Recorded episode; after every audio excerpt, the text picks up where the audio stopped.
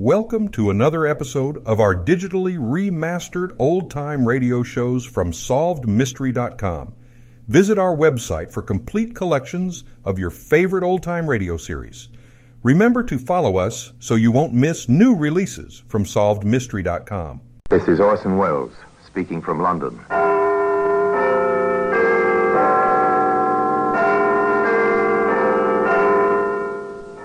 The Black Museum. Here in the grim stone structure on the Thames, which houses Scotland Yard, is a warehouse of homicide. A museum of everyday objects cigarette boxes, appointment books, a hat rack. All are touched by murder.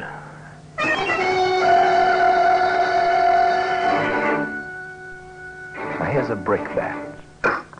Coarse grained, rough edged, familiar. Perhaps your own home is built of bricks, exactly like this one. In this case, however, no home was built by such a brick. Rather, a home was destroyed by it. Destroyed forever. It's still such a normal looking object, Inspector. Is it really? With that broken corner? With the stains still on its edges? I suppose you're right, sir. If there's one thing that can upset normalcy, it's spilt blood. Today, that blood-stained brickbat can be seen. Here in the Black Museum.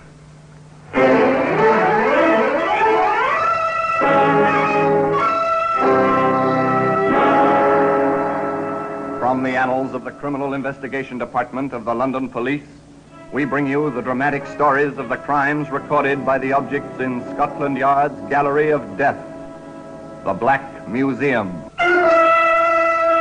Well,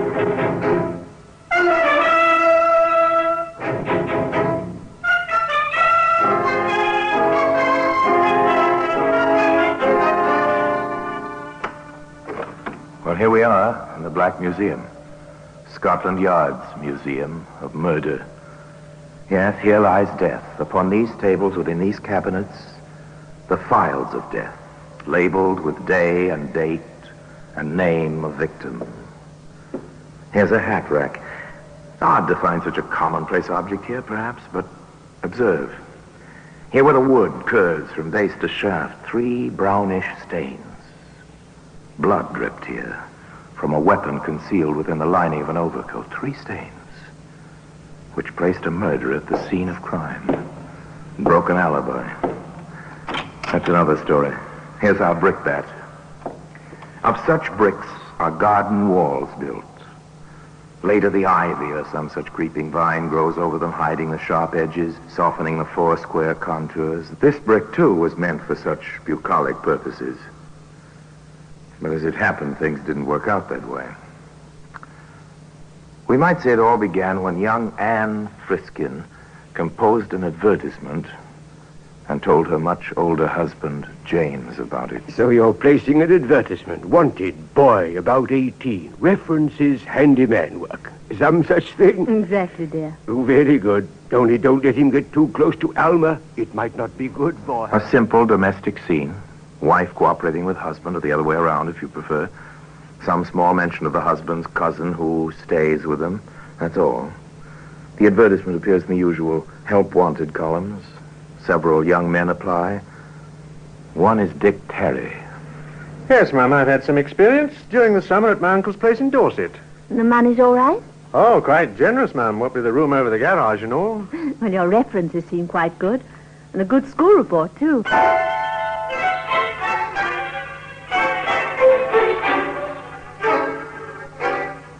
The boy settled into his job and worked out well.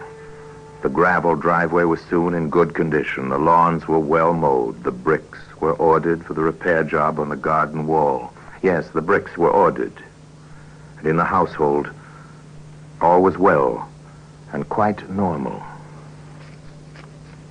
One more hand, ladies. If you wish, Dame. Aren't you satisfied with beating us again, dear?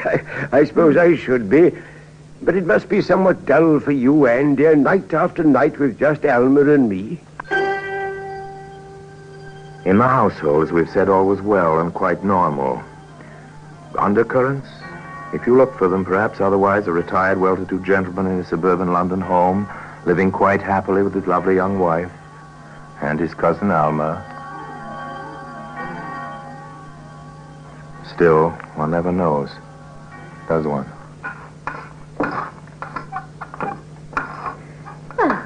Good morning, Dick. Oh, well, uh, Oh, the work is coming well, isn't it? yes. Lovely day, isn't it? Nothing quite like the springs we get here, is there? Awfully quiet there. Yes, I suppose it is. For someone your age. Begging your pardon, Mum, it don't seem to me like you'd be giving up just yet. Oh, thank you, Dick. It's nice of you to say so. Um, aren't you getting those bricks a trifle uneven, Dick? Oh, that's on purpose, Mum. It's a trick I learned from my uncle. It gives the creepers and vines and such a better hold. It's clever. You do know your work, don't you? I hope so, Mum. Person likes to do his work where he's appreciated. Well, you are. No fear about that. And just to prove it, come up to the house Leighton. we'll see about finding you a nice cold drink. On a warm day like this, a cold drink would No, after all, it's quite natural, isn't it? You do as much for your help, wouldn't you? No one would think anything of it. No one did in the Friskin household either until these trips for the long, cool drinks became somewhat habitual. At which point Alma spoke to Anne. Do you really think you're doing the proper thing, Anne? Of course, it's none of my business, I suppose, but What still, are I- you driving at? That boy. He's an excellent worker. People will talk. About what, pray? Oh, nothing. But people will talk about nothing, you know.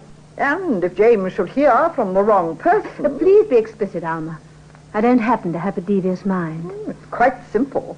James is past middle age. You're young, vital. The boy is undeniably attractive with that flaming hair and all. And he is up here at the house quite a good deal. And you're suggesting... No, of course not. I am merely pointing out to you how it can look to the neighbors. Frankly, I don't care. Please don't bring the subject up again, Alma. I refuse to discuss it with you.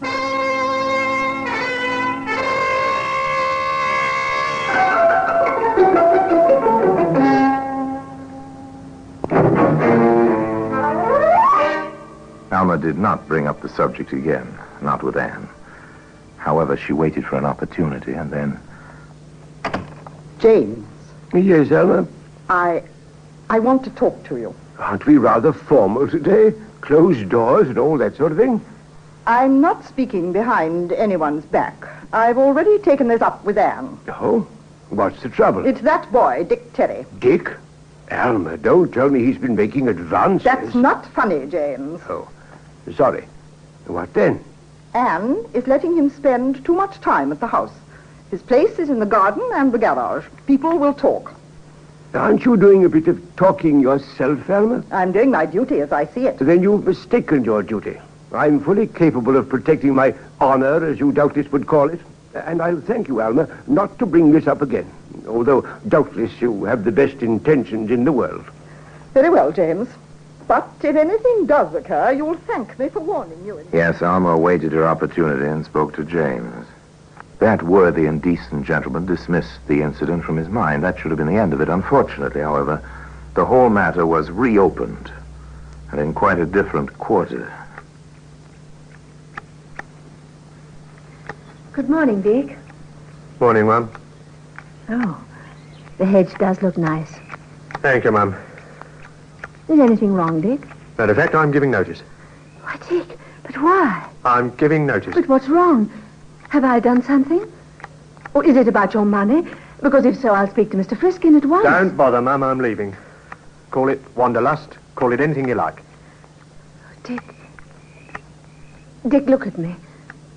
Oh, do stop clipping that hedge and look at me. Yes, Mum? I insist on knowing what's wrong.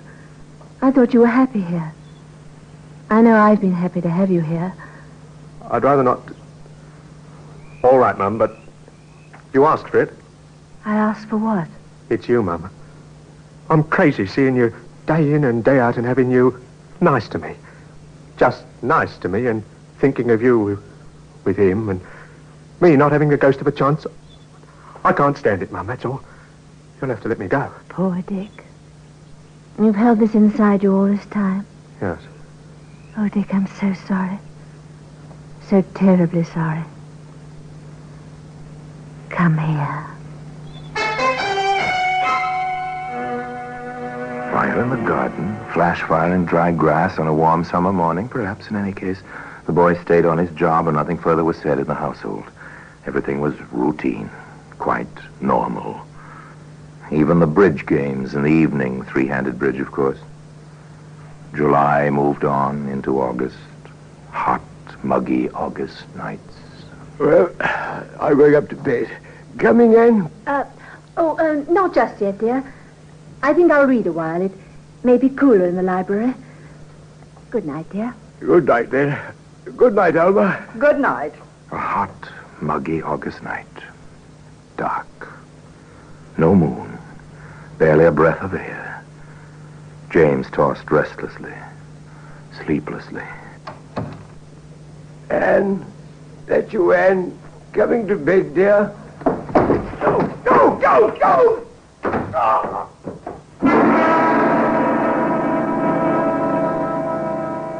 Well, today that brickbat can be seen here in the Black Museum.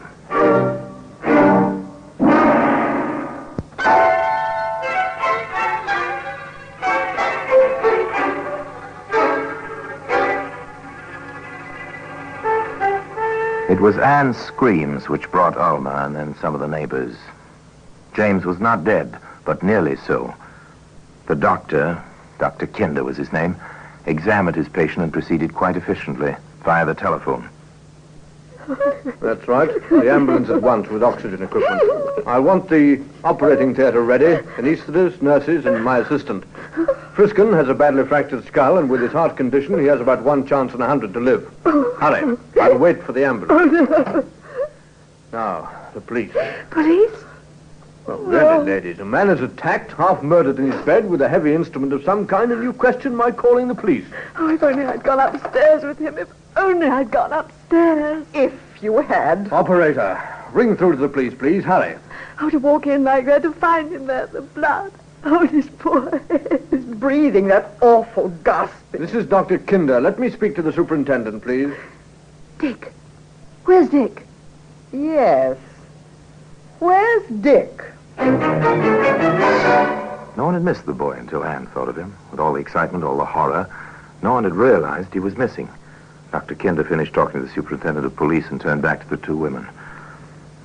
The superintendent is sending an Inspector Ralph. Very good man, he says. CID, CID? Criminal Investigation Division. Did I hear you mention someone named Dick?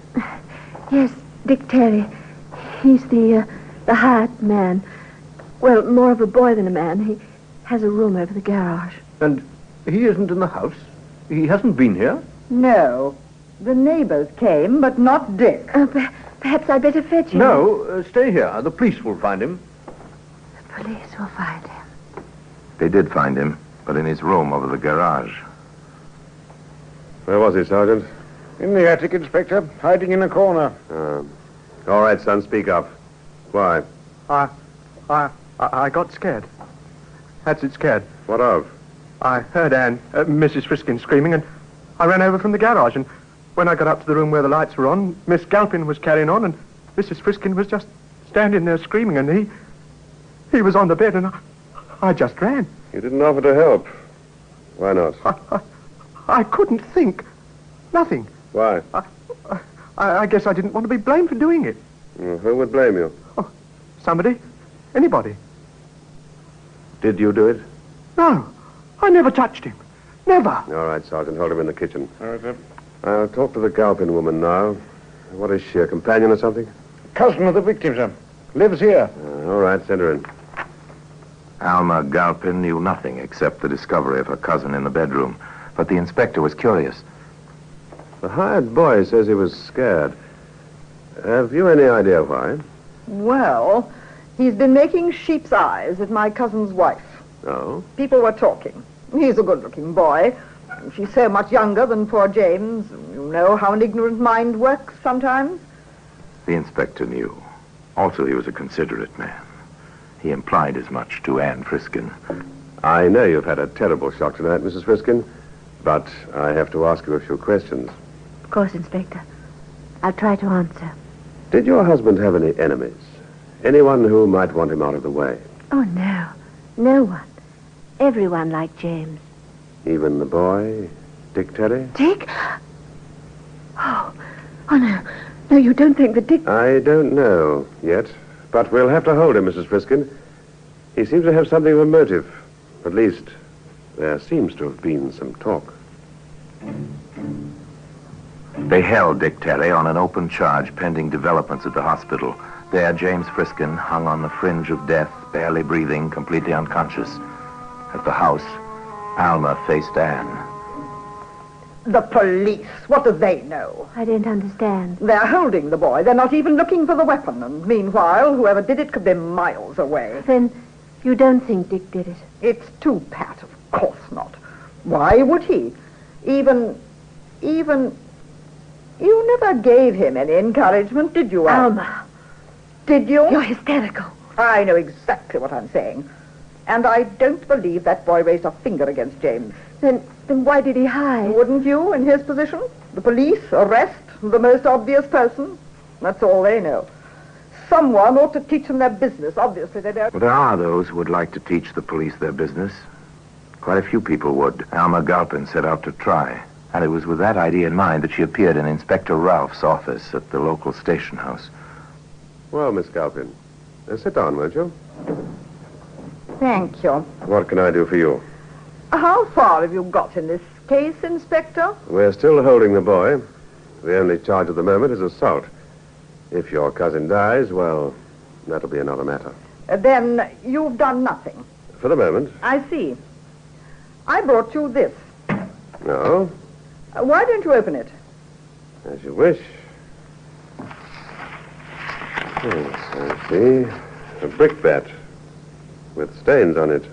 Don't you want to have it checked for fingerprints? Rough surfaces like this don't hold prints. Why? It's the weapon. Oh? How do you know? I found it. It was in the little pile of leftover bricks at the foot of the garden. James. James was going to ask the boy to build a barbecue pit with them. I see. How do you know so surely this is the weapon? That's blood on it, isn't it? It might be. Aren't you going to have it tested? Probably. Miss Galpin, do you realize that this brick might be the piece of evidence to hang that boy? It might be. It might hang someone else, too. Is this a charge, Miss Galpin? Who stands to gain most? Who would have her freedom? Who would get James' money? Have you thought of that, Inspector? Who wanted the brick wall repaired?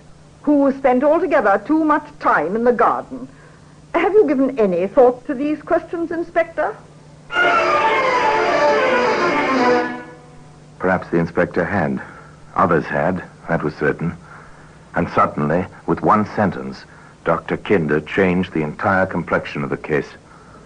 I'm sorry to have to tell you, Mrs. Friskin, but your husband passed away about ten minutes ago without ever regaining consciousness. Now it was murder. And Anne Friskin, the young widow, came to the station house to see Dick Terry in his cell.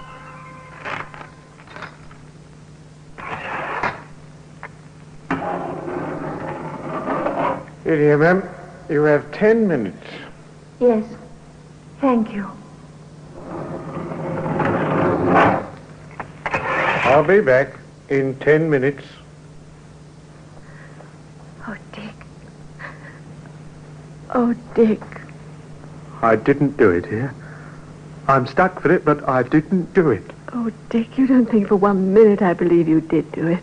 How should I know what you believe? Well, you know me better than that. I want to help you. I know you better. Do I? Do I know any more about you than you know about me? Oh, Dick, don't talk like that. Please, please let me help you. With what, a axe or blade? I'll get you a lawyer. I have money now. I'll take care of you. Sure, sure. You've got money now. You've got it all now, and I've got a murder charge. Anything you may say will be taken down in writing and may be used in evidence against you. Oh, Dick. After what you told me in the garden. Oh, forget it. Maybe that never happened. Maybe I was really crazy. Maybe you figured more than I meant. Well, what's the difference? He's dead and you've got everything. You, you keep saying that. I've got everything. Well, haven't you? Isn't it what you wanted? Oh. You think. You think I did it? Oh, do I? All I know is I didn't, but I'm stuck in this rotten jail. I won't peach on you if that's what you're worried about. Not unless my own neck can't be saved any other way. Oh, maybe you did, maybe you didn't. I- Not a very pleasant scene. Not a very pleasant circumstance. The young woman, the boy, the sadly tender phrases of a summer morning shattered between them. However, in the offices on the floor above Dick Terry's cell, Inspector Rolfe and Sergeant Hopkins were more interested in facts than in phrases. So pathology reports it's Friskin's blood type on that brick. It's the weapon, all right. But who used it? The boy had a crush on the wife. Badly enough to kill for her? No, I doubt it. There aren't any alibis, sir. That's the trouble. He says he went to bed as usual. No one saw him anywhere that night. The Galpin woman says she went to bed. The widow says she read for a while, went upstairs, and found her husband. Could could all three of them been in it together, sir? How do you figure that, Sergeant? Well, Mrs. Friskin could have promised Galpin money, and Mrs. Friskin would have had the boy. They might have planned to have the boy actually do it. Come in. I'm. I'm sorry, Inspector. Not at all, Mrs. Friskin. Come in. Sit down. I believe you know Sergeant Hopkins. Yes. I, uh, I have very little to say. It, uh, it might be easier standing. As you wish, ma'am. I, uh, I just saw Dick downstairs. Too bad about him. He seemed a nice lad. Yes, sir. Inspector, this, this is not the easiest thing for a woman. I understand. You have an alibi for the boy? And yourself? Yes. Yes, I do.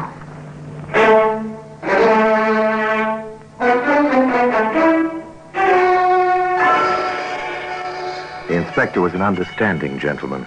He offered no comment. He merely recorded a fact and let Anne Friskin leave his office with her own thoughts for company. Later that same day, he arrived with Sergeant Hopkins in tow at the Friskin house. Ladies, we've done some further checking and investigation. We thought we'd apprise you of the situation. I see. Thank you for that, at least. We're letting the boy go. He's in the clear. I knew that all along. I told you so. Yes, you did, I remember. The day you brought me the brickbat. Um, where did you find it? In the pile at the foot of the garden. I see that you know, Mrs. Friskin. There is no pile of bricks at the garden. It happens to be in the rear yard, near the back door, close to the foot of the back stairs.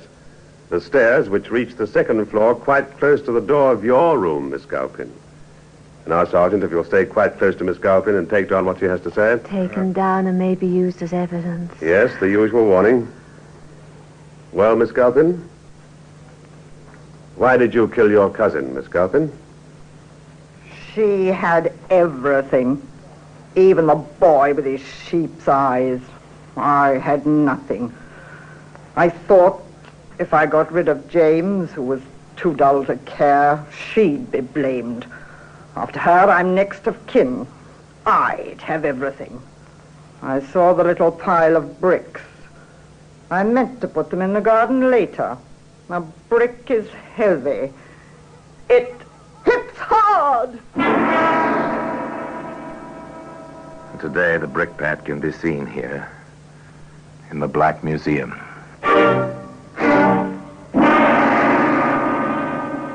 Orson Welles will be back with you in just a moment. They put Alma Galpin safely away, where she could harm neither others nor herself. Dick Terry left that pleasant suburb of London and dropped into the anonymity one can find only in a great city. Anne Friskin sold the house and went far from London to start over, perhaps, but to carry with her always the memory of tragedy on a hot, muggy night, and the memory of a mistake made through loneliness and mistaken kindness. Now, until we meet next time in the same place for another story about the Black Museum, I remain as always obediently yours.